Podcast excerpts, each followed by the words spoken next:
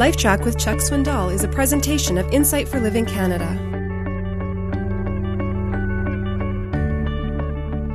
I think, frankly, we have been misprogrammed in our theology in the area of sin. So many things need to be thought through in a fresh manner.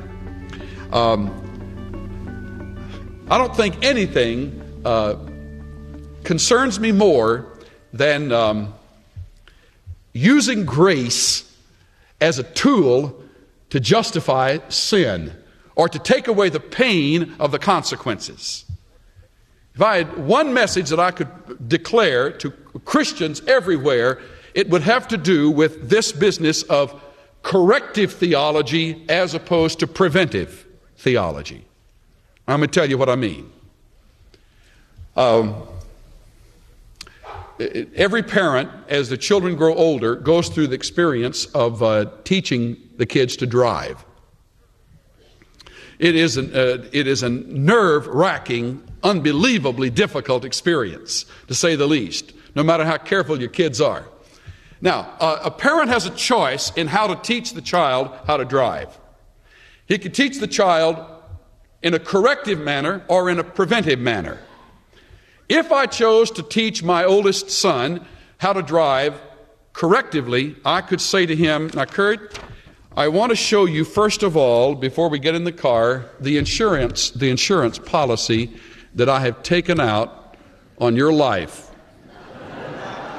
and um, I want you to see here, son, that when you have the wreck, but you're sure you're going to have it, I want you to notice you call the agent at area 213, 9, on and on, and I give them the number. And, and after the accident, son, I want you to be sure to call me. Uh, and then the third thing, we're going to do this after you have had the wreck.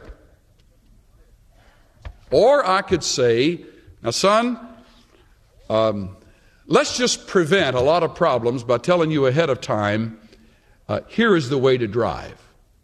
And if you drive by these rules and regulations, and if you obey these signs and, and do what, it, what they say, it's amazing. You, you could very likely go a long period of time without even a slight scrape. Can't guarantee it, but it would sure be better than the other way. The best answer is Romans 6. Neither yield you your members as instruments of unrighteousness unto sin, but yield yourselves unto God as those that are alive from the dead. And your members as instruments of righteousness unto God. Meaning what? Meaning, as I yield myself to God, when sin approaches, I can say no. And in the power of Jesus Christ, I can turn away from it. I don't have to sin. You know why I sin? Because I have a deep, quiet, sincere, respectable love for sin. That's why I sin. And every sin I commit, I choose to commit it. And in every choice, I set up consequences in my life. Part of the reason we don't get the, tr- the full truth of Romans 6 is nobody's talking about the consequences. We've shortchanged the consequences by giving people the idea grace takes it all away. Grace does not take away the consequences of sin. Just as it does not take away the arm and the need for the bone to be healed, and set.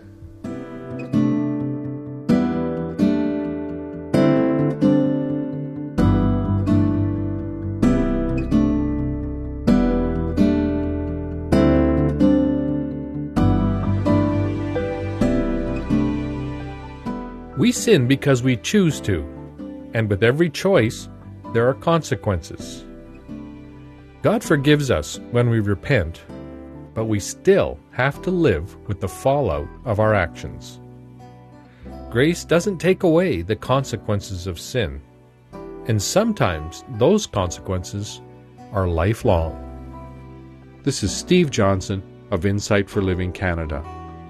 Listen to more of Chuck Swindoll's LifeTrac messages at lifetrac.ca. LifeTrac, where life and truth meet.